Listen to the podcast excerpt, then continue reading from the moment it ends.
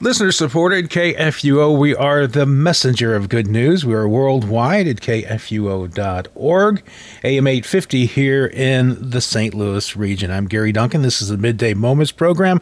It's time now for our moment of faith.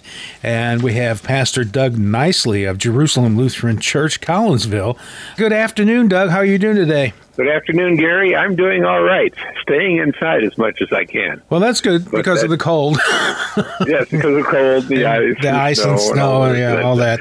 So this week we're talking about Holy Communion. Holy Communion, yes. So let me just quote from the Catechism for you, uh, so that we got a good definition. It says.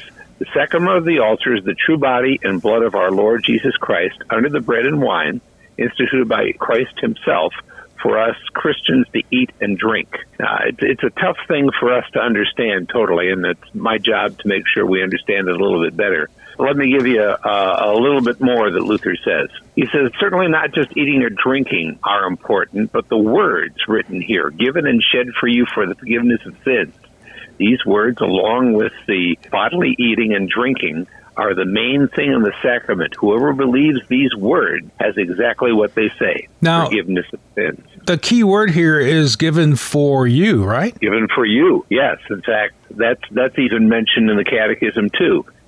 he says that the words for you require all hearts to believe. Let me just read the words of institution one more time because we're we're familiar with them, but it's important. You know, that's the whole idea behind it. Our Lord Jesus Christ, on the night when he was betrayed, took bread. And when he had given thanks, he broke it and gave it to the disciples and said, Take and eat. This is my body, which is given for you. Do this in remembrance of me. In the same way, also, he took the cup after supper, and when he had given thanks, he gave it to them, saying, Drink of it, all of you. This is my cup of the New Testament uh, in my blood, which is shed for you for the forgiveness of your sins. Do this as often as you drink it in remembrance of me. Another way of understanding this is in the word remember. The, the word remember uh, literally means to put our body, that is our members, back again, re, into another place. And this is what we do when we celebrate the sacrament. Uh, we have the forgiveness won for us in Calvary's cross, but Jesus and his disciples preceded that by meeting at the table. Basically, communion puts us back at that table again, and, uh, and we are with Jesus and the disciples when we celebrate the sacrament. I know it's hard to hard to comprehend, but that's that's my next that's my next thing to talk about. My teacher in graduate school, Dr. Robert Webber, used to say that we do just do four things in worship. We enter into God's presence, we hear God's word, we respond to what we hear, and then we go home. Without responding to the word, we focus on worship and praise as a preparation for listening to a preacher equipping us for the week to come. That, is, that has made me feel uncomfortable over the years, being a preacher myself. That's why I so much appreciate the Roman Catholic friends who call the worship service the Eucharist. Uh, in English, this means we give thanks. These are the opening words in the prayer that prepares us to receive Holy Communion. And this is our response to hearing God's Word. And so we hear God's Word and we respond the best way is by receiving Holy Communion. Let me give you an example. Uh, at the hospital, when I was working there, uh, I so much appreciated the ministry of our Eucharistic ministers. Eucharistic ministers are, are Catholic folks who come and uh, bring the bread that was used to celebrate Holy Communion at the congregation's worship to the patients or the homebound who are unable to be with the community as they worship together. So the Lord's Supper reaches out to the hospital room or the living room of the homebound I do something like that when I visit with a couple of ladies from our church who uh, meet with me at a restaurant. And we sit down and we have lunch, and then I take out the communion ware and we celebrate communion at the lunch table as an extension of the sacrament that we had celebrated in the church.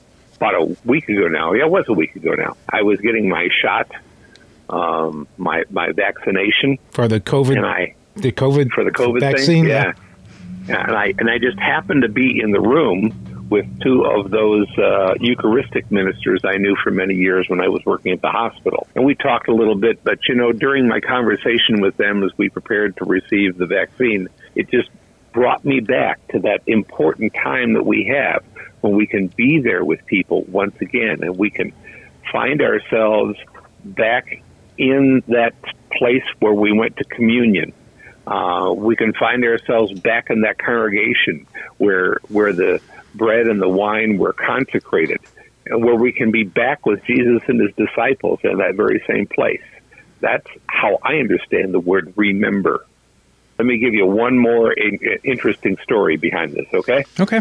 I will never really forget when I was distributing Holy Communion to the people at our church several years ago. A man came to receive the sacrament, and only two of us realized how important this moment was for him. He was a convicted felon who had served time in prison for what he had done. When he returned home again, he found his wife waiting for him to come back all was past, and nothing would separate them again as long as they both would live. This was uh, emotional enough for him. Then he came to the communion rail and bowed his head. I told him, Take and eat. This is the body of your Savior Jesus Christ, broken for the forgiveness of your sins. There were tears in his eyes, and I felt them welling up in my eyes as well. This was Holy Communion as neither of us had ever experienced it before. Know, and part of it was he and I were the only people in the church who understood uh, why this was important or knew his story. Mm-hmm. But what a but what a great moment it was for us to be able to receive the forgiveness of our sins. Uh, and, and in this way that, that Jesus has developed this in this sacrament for us to continue to reunite ourselves back not just to those tables that we had been at before, but also to reunite ourselves back with the forgiveness of sins. We need to have that renewed and refreshed in us often. And that's exactly what communion is meant to do for us. Please lead us in a prayer. Lord, we give you thanks that you give us your body and shed, uh, shed for us and your blood for the forgiveness of sins. Help us to treasure this gift, for we pray in the name of Jesus, who has given us salvation that we had no right to claim for ourselves. Amen. Amen. So next week is the day after uh, Ash Wednesday. I guess it would be Ash Thursday, or whatever. That's one way to put it. yeah. So uh, what I'm going to be doing for Lent, for all six weeks of Lent, is I'm going to be talking about spiritual. You know, those old hymns that were sung by by slaves. And, yeah. And, uh, one jumped to my mind. I just uh, uh, played it the other day. Is I got shoes.